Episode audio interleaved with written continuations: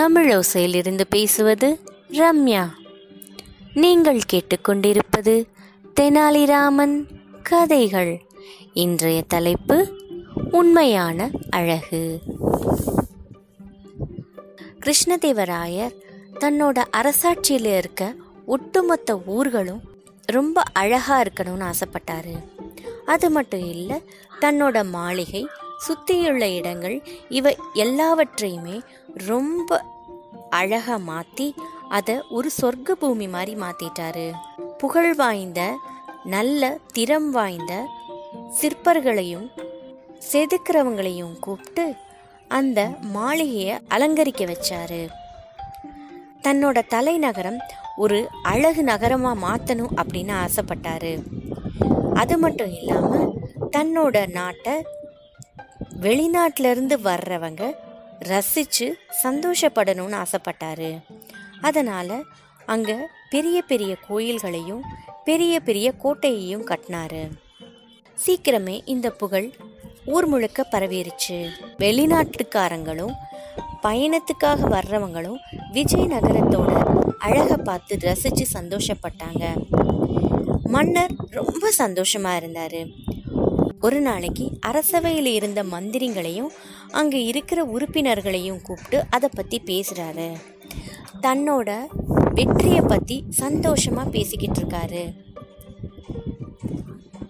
அந்த வெற்றிக்காக அவருக்கு கீழே வேலை பார்த்த மந்திரிங்க எல்லாருமே அதை நினைச்சு ரொம்ப சந்தோஷப்பட்டுட்டு இருந்தாங்க. தெனாலிராமன் இதில் எந்த விவாதத்துக்குமே உள்ள வரல. அதை பார்த்து பொறாமப்பட்ட ஒரு மந்திரி தெனாலிராமனுக்கு என்னமோ கஷ்டம் போல இருக்கு. இதை பற்றி பேசவே மாட்டேங்கிறாரு. அவருக்கு இந்த அழகை பற்றி இந்த வெற்றியை பற்றி பேசுறதுக்கு இஷ்டமே இல்லை அப்படின்னு சொல்றாரு. இதை கேட்ட உடனே மன்னருக்கு கோவம் வந்துருச்சு. உடனே தெனாலியை பார்த்து கோவமாக சொல்கிறாரு இது உண்மையா? நீ நிஜமாவே சந்தோஷமா இல்லையா? இந்த விஜய் நகரமே அழகு வாய்ந்த நகரமாக மாறி இருக்கிறத பார்த்து உனக்கு சந்தோஷம் இல்லையா? அப்படின்னு கேட்குறாரு தெனாலிராமன் சொல்கிறாரு மன்னா இந்த நகரத்தையே அழகாக்கிட்டீங்க. ஆனா என்ன ஆனா? முழுசா சொல்லு அப்படின்னு சொல்கிறாரு ஆனா இது இல்லாமல் இன்னொரு விஷயமும் இருக்கு மன்னா அப்படின்னு சொல்கிறாரு அப்படியா?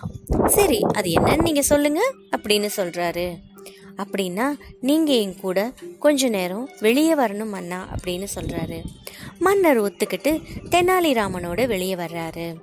தெனாலிராமன் மன்னரை கூட்டிக்கிட்டு ஊருக்கு வெளியே இருக்கிற இடத்துக்கு கூட்டிகிட்டு போகிறாரு அங்கே நிறைய சேரிங்க இருக்குது தினசரி கூலி வேலை பார்க்குறவங்களும் அற்புதமான கலைஞர்களும் அங்கே இருந்தாங்க. அவங்க எல்லாருமே விஜயநகரத்தை அழகாக்குனவங்க தான்.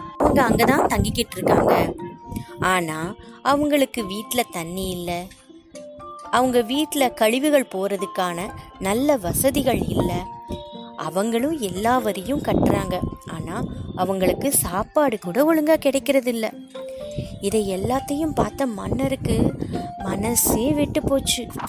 மன்னரை பார்த்த மக்கள் எல்லாரும் அவர்கிட்ட வந்து புகார் சொல்ல ஆரம்பிச்சாங்க. உடனே மன்னர் எல்லா பிரச்சனைகளையும் தீர்க்கிறதா வாக்குறுதி கொடுத்துட்டு மாளிகைக்கு வர்றாரு. வந்த உடனே தெனாலிராமனை கூப்பிட்டு சொல்றாரு தெனாலி நீ என்னோட அறிவு கண்ணை திறந்து வச்சுட்ட. நகரத்தை அழகாக்குறது மட்டுமே அழகு கிடையாது. இங்கே இருக்கிற மக்கள் சந்தோஷமாக இருக்கணும். இனிமே நான் எல்லா வரிகளையும் தளர்த்திட்டு மக்கள் கஷ்டப்படாமல் மக்கள் சந்தோஷமாக இருக்கிற மாதிரி நான் பார்த்துக்கிட்டு அதை வச்சே இந்த நகரத்தையே நான் அழகாக்க போகிறேன் அவங்க ரொம்ப சந்தோஷமாகவும் வசதியாகவும் வாழ்கிறது மட்டும் இல்லாமல் அவங்களோட வாழ்க்கையும் அழகாக மாற்றுறதுக்கு நான் முயற்சி பண்ணுவேன். இப்போ தெரியுதா?